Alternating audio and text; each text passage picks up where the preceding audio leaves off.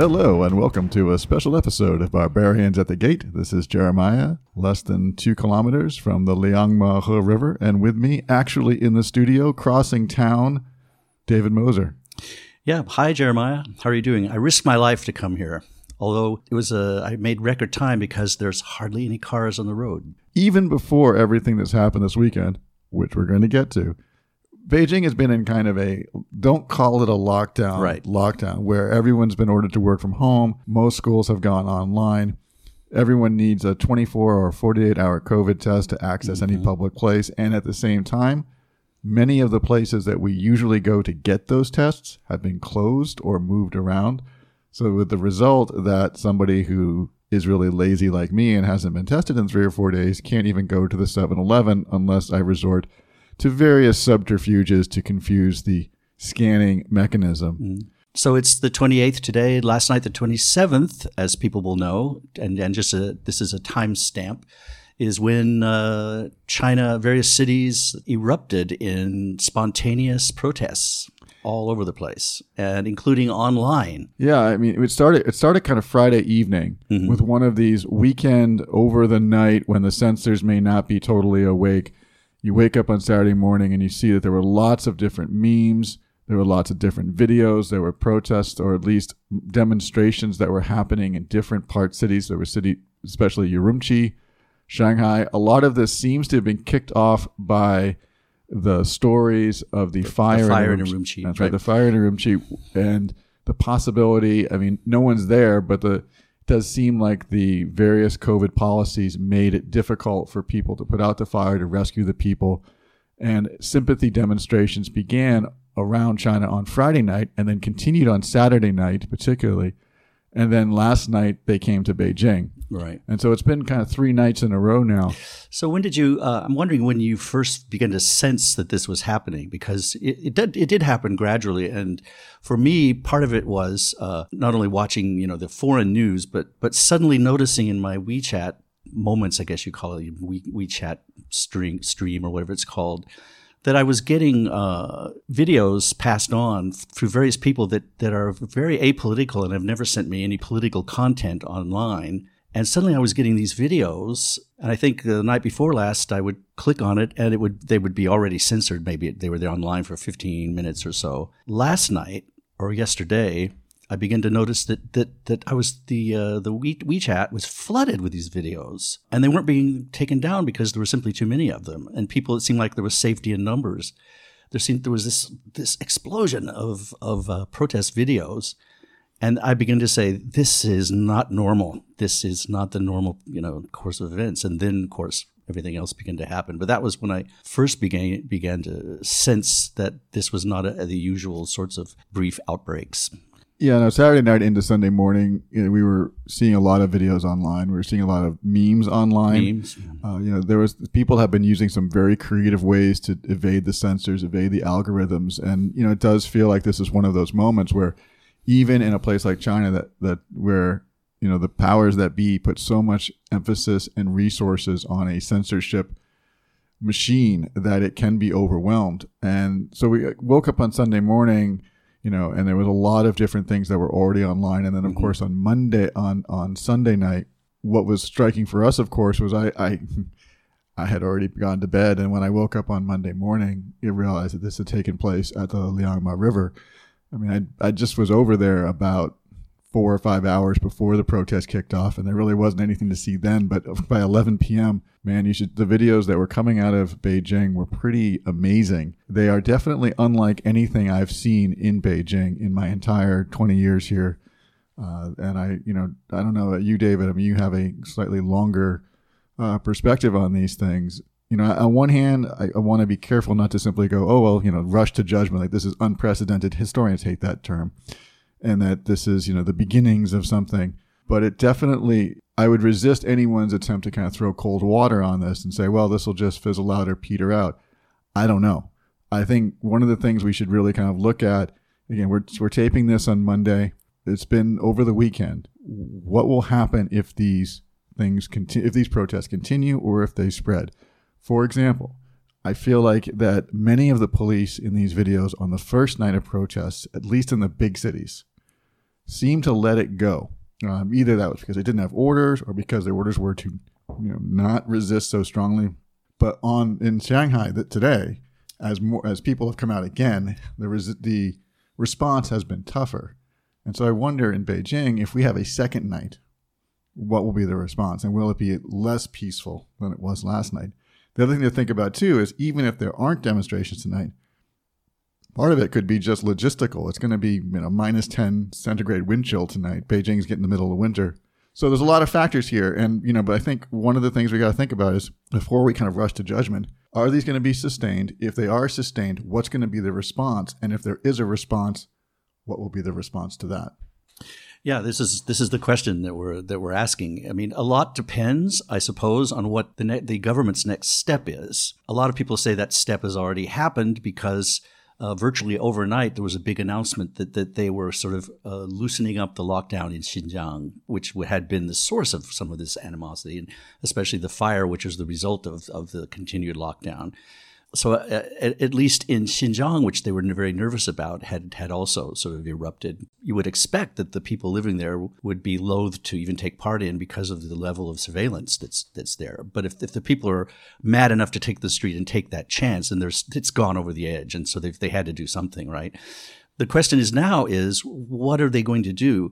I, th- I think one of the triggers, as I was just talking about, was. Um, these these uh, events with the, the deaths of children and the and the ten people who died in the fire in Urumqi, but also the sudden unexpected spike in cases in Beijing and other places, where for the last few days, last week we've seen new highs almost every day, and I think all this all this anger and confusion compounded by the fact that the government suddenly felt compelled to kick back into place all of these sort of uh, restrictions, but in a, in a very chaotic manner because a lot of them had been already lifted. The levels were so high that people were, that the, the local Juweihui and the people that are in charge of administrating these things had to take drastic measures at a time when everyone was already sick of the me- of the routine measures that were already being taken. The question now is they're faced with this this this quandary, which is that they they still regardless of what you think about zero COVID and its future, they're faced with huge numbers that that are a public health threat still. And but there's right now a a public mood, a public sentiment threat. People that are angry with the chaos and the way that this has been administered, and they've they've looked looked at the foreign situation and.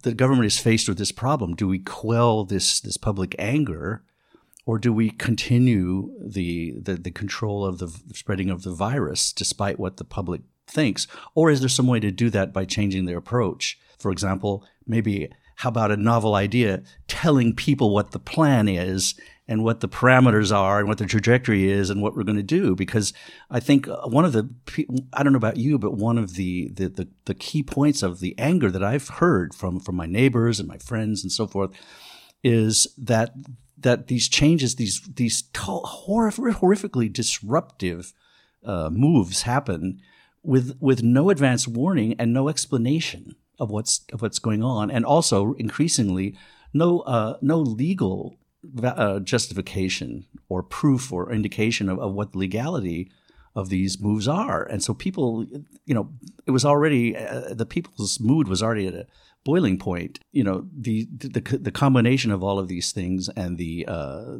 you know the, the disruptions in Xinjiang and everything, I think just reached a point where where people were were so pissed off that they were willing to risk being being uh, noted down by the authorities and maybe you know to be arrested later on. People people nowadays that was the thing I mentioned about the uh, social media uh, vi- uh, videos. People were no longer afraid to post because everyone else was doing it. So everyone, it's it's like it's this subtle tipping point. When do these movements happen? When does this explode? And the the phenomenon that you see usually when the when the mood reaches a boiling point and people can't take it anymore, then there's a moment when when suddenly if everyone is surging in the same direction, then there's no longer the fear of being the only one. The Qiangda Chutou Niao, you know, the bird that pokes its head up gets shot, right? And people are no longer afraid. And that was, I think, in evidence last night at Liangmaqiao, as you mentioned, but also in, in Shanghai and especially in, in Urumqi and Xinjiang when they have a good reason to be very afraid of protesting, and yet they were protesting anyway. Well, I think those birds may have reason to be concerned because I suspect that one of the strategies, and I think we've already started to see some of this play out in the universities because there were pretty sizable demonstrations at Tsinghua University and Peking University here in the city uh, over the weekend. And one of the things we're seeing on Monday is that people are starting to get, or at least there's videos of people being taken away from those campuses, and I, I, I leads me to suspect that the strategy has rather than try, at least in the big cities, rather than try to control the crowd, as long as the crowd doesn't get out of control itself, wait, photograph, identify, and then later detain and make an example of. Maybe they can't get everybody, but they can get enough people mm-hmm. from those photographs and they can identify them and they can then, especially for students, they can take them away and make examples. They're kind of hoping, I think the authorities are hoping that that will be you know the idea that it could happen to you too so be careful of what you do and so i, I think that's something that we're going to be seeing in the next couple of days yeah of course they're going to have to uh, to succeed in quelling the current level of you know turbulence before they could get to that point because at this that's at this point threatening to arrest people is not going to make any difference right well the other thing too i think is that people are getting bolder right and they're being emboldened by some of the messages that are going around on wechat of you know specifically at telling people how to argue mm-hmm. for their rights in the situation where they're being either uh, going to be taken off to centralized quarantine or if a place is being locked down. And w- with the cases, with the case numbers rising right now, although there was a slight drop in Beijing over this in the last 24 hours, although the cynic in me says that part of that is because I think there are a lot of people like me who are kind of passively, right. Uh, quietly quitting the whole program because right. we don't have to go anywhere anyway. But that said, with the case numbers rising, the only way really to bring them back down is to tighten those restrictions. And I think right. I think part of the frustration has been that people feel a little jerked around because a couple weeks ago we had these you know these 20 bullet points that were released by the government for how this was supposed to be done and a lot of people right or wrong kind of saw this as a step in the direction of okay maybe we're going to gradually loosen things up right. and then within a week at least in Beijing Chaoyang district closes, schools right. go back online. Everyone's like, okay, well, here we go again. Right. And I think the challenge now, at least in Beijing and probably in other cities too, is while they, the government may not feel the need to necessarily relax things very much, they think they're going to, I think they realize that increased restrictions are going to meet increased resistance. Right.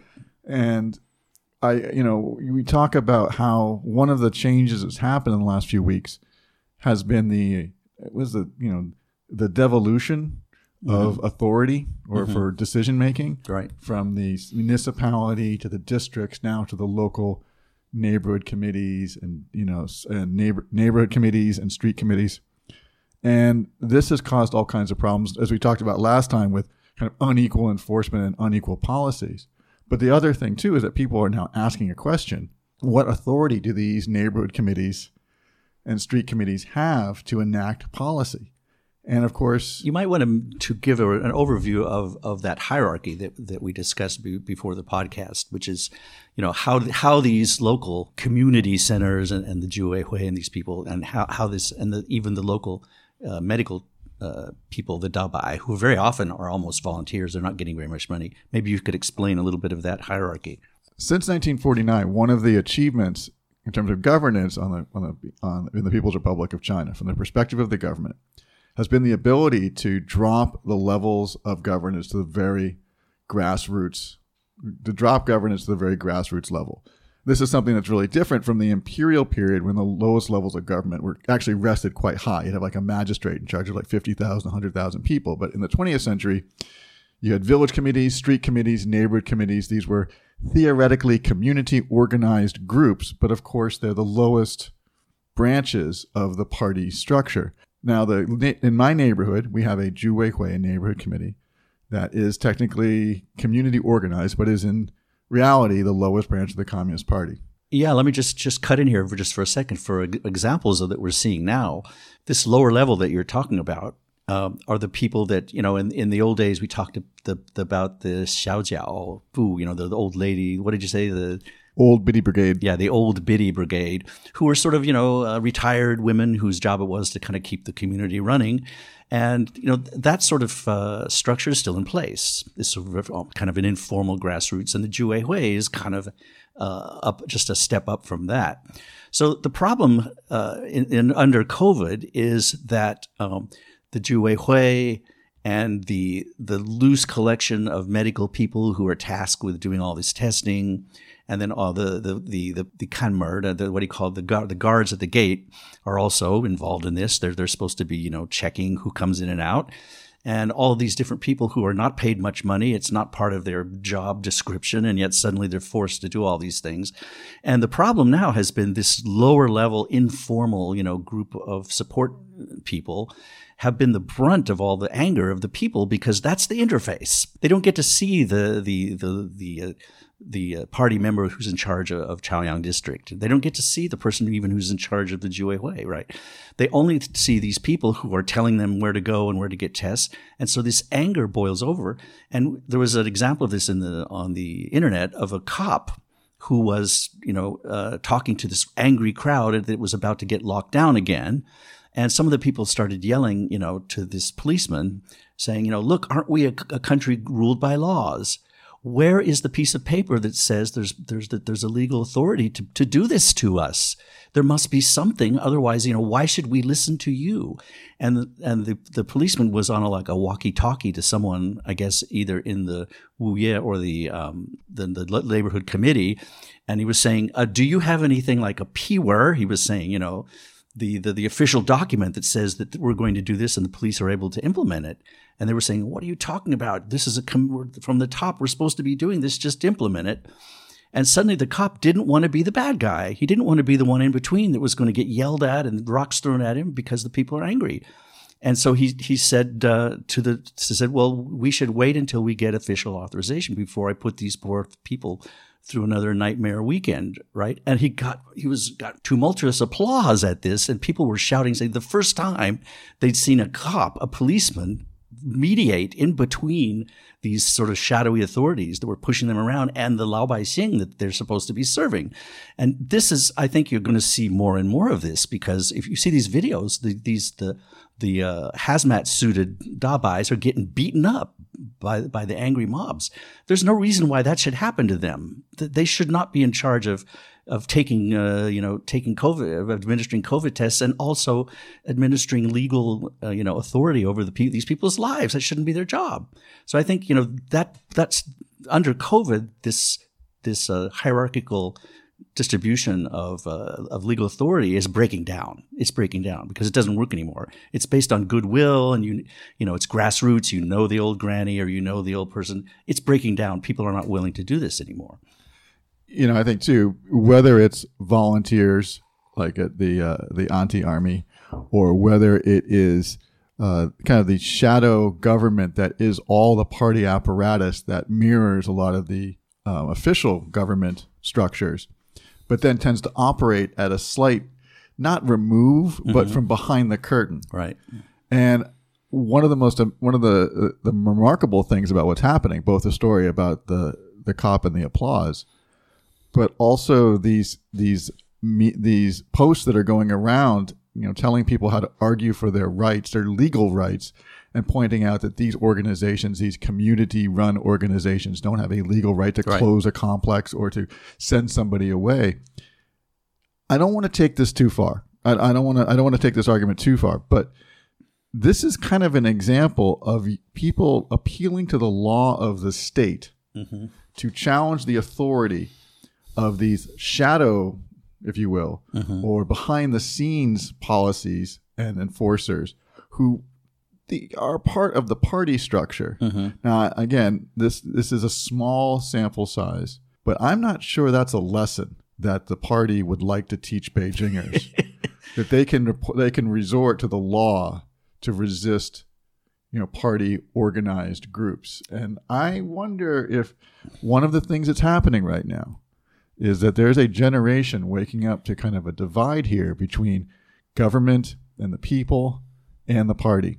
And that's leading to some dissonance, that's leading to some disappointment. Mm-hmm. and I and I don't and, and I think for a small subset of the urban elite, especially the young urban elite, uh, that's they're they're learning a, a, pretty interesting lesson on the fly about this, and I wonder where that might go. I, I don't want to take this too far. This is not somebody. This is not saying like, oh, the, the people have you know cleaved off from the party, but it's one of the first times I remember in in Beijing where you see people using, at least very openly, defying party authorities by appealing to government law. Mm-hmm. No, I think you're right. I think that's uh, this this notion of the you know the yifa zhiguo notion is breaking down a little bit as people see that that the actually uh, the measures that are being taken seem at at very best chaotic and at worst just absolutely not based on legal and having no, no legal justification you know, one of the things about this that pe- that people see echoes of, of the Tiananmen, Tiananmen Square pro- protests is that, uh, you know, and the originally it was these young students who were, you know, uh, protesting uh, to to better their lives, and also you know were patriots. They were you know they're thinking of the country as a whole, but the entire city of Beijing and the whole country are, sort of fell behind them because every walk of life was being affected in in different ways. And I think that's one of the similarities that we have now. I you know our house has a uh, our home has an ayi a woman who comes in two couple times a week and cleans up our home and, and you know does the, the usual chores of uh, you know doing washing the dishes and stuff like that. And she came to me last week and said, "Can I live at your house for the next few days? They've shut down." Uh, the place where I live, it's not an apartment complex, but it's more like a hutong uh, area. But they've but they've shut it down, saying you can't leave after midnight tonight. You can't leave the compound.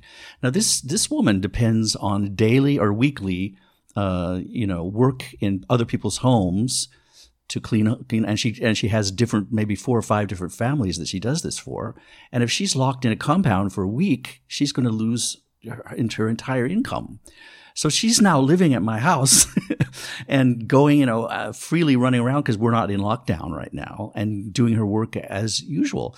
This this is someone that's not an elite Beijinger. She's a waidiren, you know, and but she's living in Beijing, and this is this is affecting disruptive to her life and and is a disaster for her income. And you see this at every level. The the people in my compound, the people, the the, the small business people that have the, you know, my barber who cuts my hair, you know, rants about this every time I go there because this is killing him. And, you know, he can't make plans. He can't depend. Does he go home? Does he give up? Does he sell the store? What does he do?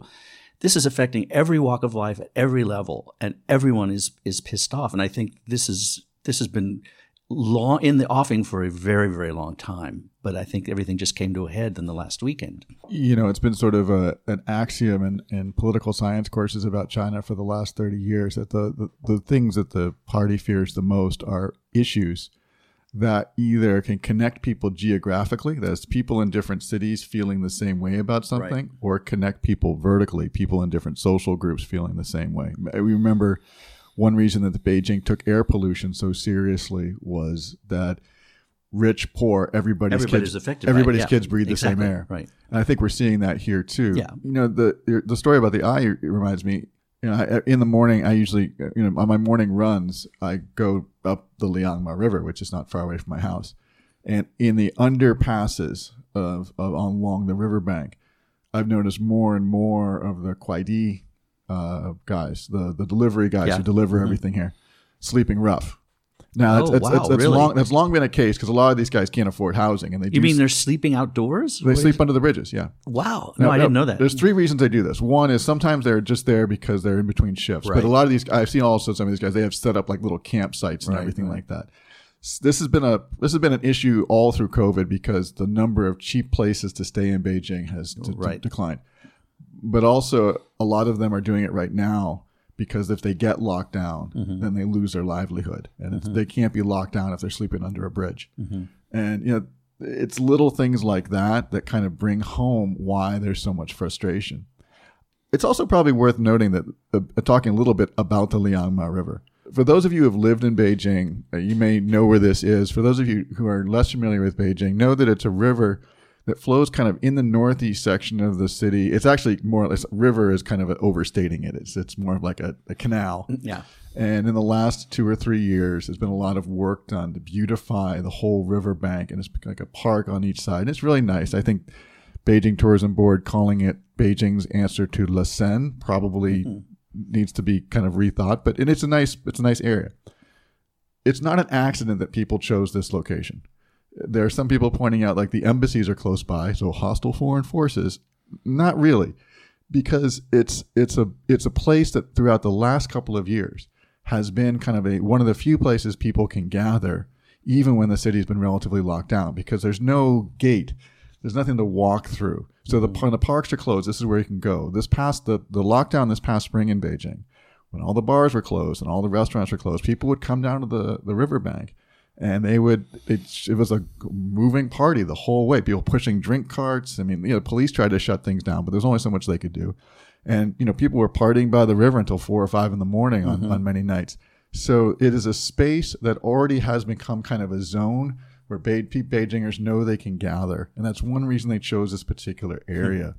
And you know i wasn't surprised that this was the location one other thing to note too, it's not really in the city center. Mm-hmm. It's, it's between the second, where a lot of activity was occurring was between, and again, this may make more sense to people who are familiar with Beijing, but between the second and third ring road. Yeah, so, right. for example, we saw some reports um, earlier today, like there's a group that was heading for Tiananmen. Mm-hmm they were apparently, but they never got very far. And, and you know, when they denounced that's where they were heading, the police were like, "Oh, okay, you're going to stop right yeah. there." Keep in mind that's like ten kilometer walk, and they, they were not away. they were not going to get anywhere right. near right. no. Tiananmen. So this is not this is not right in the center of the city, but it's center enough, and it's also in an area where there are a lot of people living. It's a very well, it's visible a, it's, area. It's a very foreign uh, area. The, the embassies, uh, you know, the hotels and stuff. It's a very foreigner friendly, you know, side of town. Yeah. And one of the other the location of the protest is right by the third ring road overpass. Right. So the over the river goes kind of under the third right. ring road. Right. And one thing people were were reporting was even the people there were while there were people protesting on the riverbank, as cars were flying by on the third ring road, they were beeping their horns theoretically in support there's a kind of a, there's a reason why uh, this area was chosen. Yeah, I mean, and the resonance, uh, you know, throughout not only throughout the country, but I think internationally, I think people have sensed that this is this is kind of a special time throughout the world. You've had uh, this. We're on the tail end of COVID. The Chinese people have noticed that other countries have been able to get beyond COVID and in back to something like normalcy. Uh, whereas here it's like it's almost back to where it was in, in, in 2020. But I think that we're so we're so tuned into each other these days and connect interconnected. You know, we saw you know people who are right now protesting. Uh, the death of this woman who was, you know, killed because she her hijab was not right. You know, in, in Iran, you have this this this protest going on and people being killed. You have uh, the the outbreaks in Urumqi that we just talked about. The resonance not only between other countries and the sorts of dissatisfaction that's all the world, the the Ukraine the Ukraine issue, all these sorts of things going on. People people had a sense that this is a moment in history when all of these uh, these flashpoints are coming to a head, sort of coalescing at this one moment, and it's quite amazing. And the historical resonance resonance too. People are looking back to previous kinds of outbreaks in all countries, all different countries, and revolutions of all kinds. So I mean, this is pretty interesting to see what's going to happen. And I don't envy the party. The party has painted itself into a corner here. They've done very good in in some uh, narrow aspects of controlling the epidemic, but they've had some really inexplicable lapses in in farsight and overall planning for the future in terms of vaccines, in terms of you know who's I mean, they, they can't have believed that they could just keep zero COVID going until the COVID died out. That's not going to happen, right? So they've they've painted themselves in a corner where, where this is really their own their only solution to the to the problem right now is just to continue with this draconian uh, zero COVID, right? But on the other hand, they've got this other problem now that they've got to figure out what to do, and they and they cannot solve the problem by just repeating the same sorts of methods that they've been using for the past two years. At the very least, they've got to change their attitude toward the people to and their level of accountability to the people. And that means you have to do what other countries do. You get leaders that step out in front and they say, you know, we've made a mistake, or here's what we need to do, or here's the plan we're going to ask, here's what we're asking of you, and here's what we're going to do. And to give people some sense that, that, that their people are, that they are actually working as politicians and as administrators to actually improve the lives of the people, which is which is they're supposed to do, right? You know, a lot of this too. It's interesting. You mentioned the connections with the rest of the world, Right. and uh, you know, it's only a matter of time before we get the usual excuse of hostile foreign forces. Which, as people have pointed out, if it is hostile foreign forces that they manage to somehow in a lockdown country arrange and organize mass protests at all these cities over one weekend simultaneously, and somebody at the Ministry of State Security is going to need a new job. But I do think that there are some interesting connections with the outside world. One of the things, although I don't think this is the only catalyst, but there is some there is some truth to this that the images on things like the World Cup of the rest of the world kind of moving on. Right. I think that grated on a lot of people here. That's one. And I think it's interesting too that you know the choice of how people are protesting some of the the some of the images the songs um, that they're using are some of them harken back to very specifically if you will kind of chinese history so things like you know singing the national anthem to show that i am patriotic. I'm not opposing the government. I'm not asking for regime change. I want you to help me. And we kind of think about how that was the case in like 1989 Right. as well. The internationale which has Right. been used a couple of times in that way.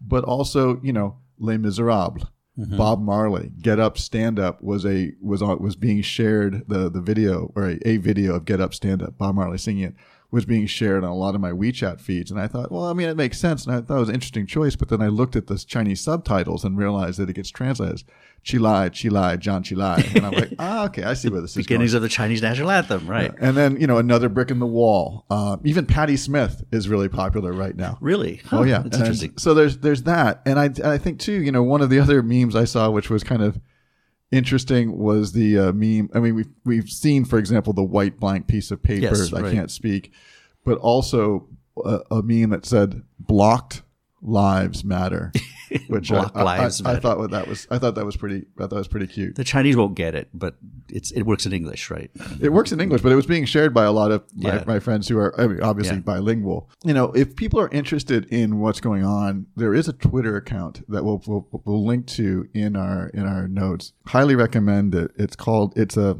in Chinese, uh, Li Lao Shi, Bu Shi Ni Lao Shi. Right. It's a it's he's this person or this group is collecting images um, throughout the Chinese internet and, and archiving them on Twitter for as long as Twitter Oh, lasts. that's great. Yeah. great. Um, and so, if people are interested in kind of a sort of going through the progression of what's been happening this weekend, this has been a really valuable resource. And so, you know, if, if people get a chance, check that out. Yeah, that's great. Uh, that's good because this is this is interesting historically. I mean, we're living through history, right? And it's it's also interesting, but not unusual that the people participating and, and they're, you know creating a kind of a movement here are are are aware of the history. They're aware of the historical re- resonances. The, I, I heard I heard resident I heard references to the May Fourth movement, just like we did during the, the eight, 1989.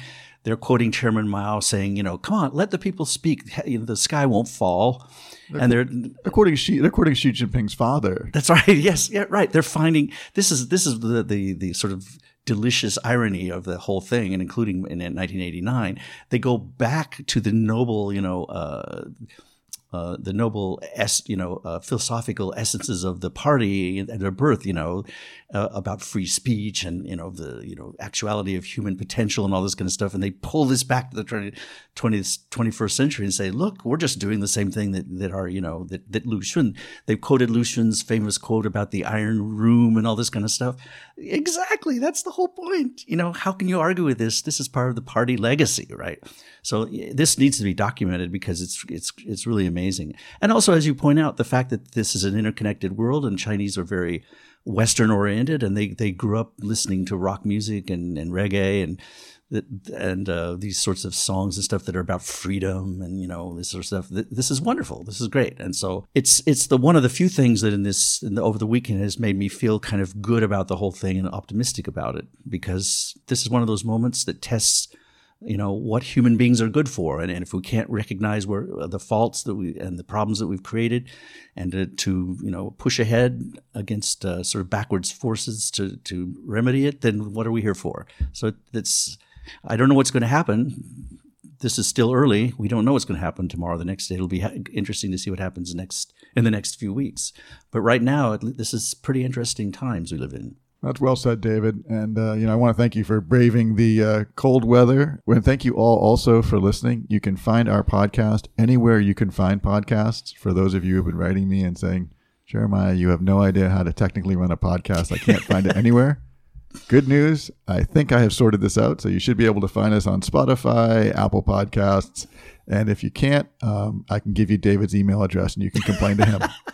Thanks. and with that, it's another edition of Barbarians at the Gate. We'll talk to you next time.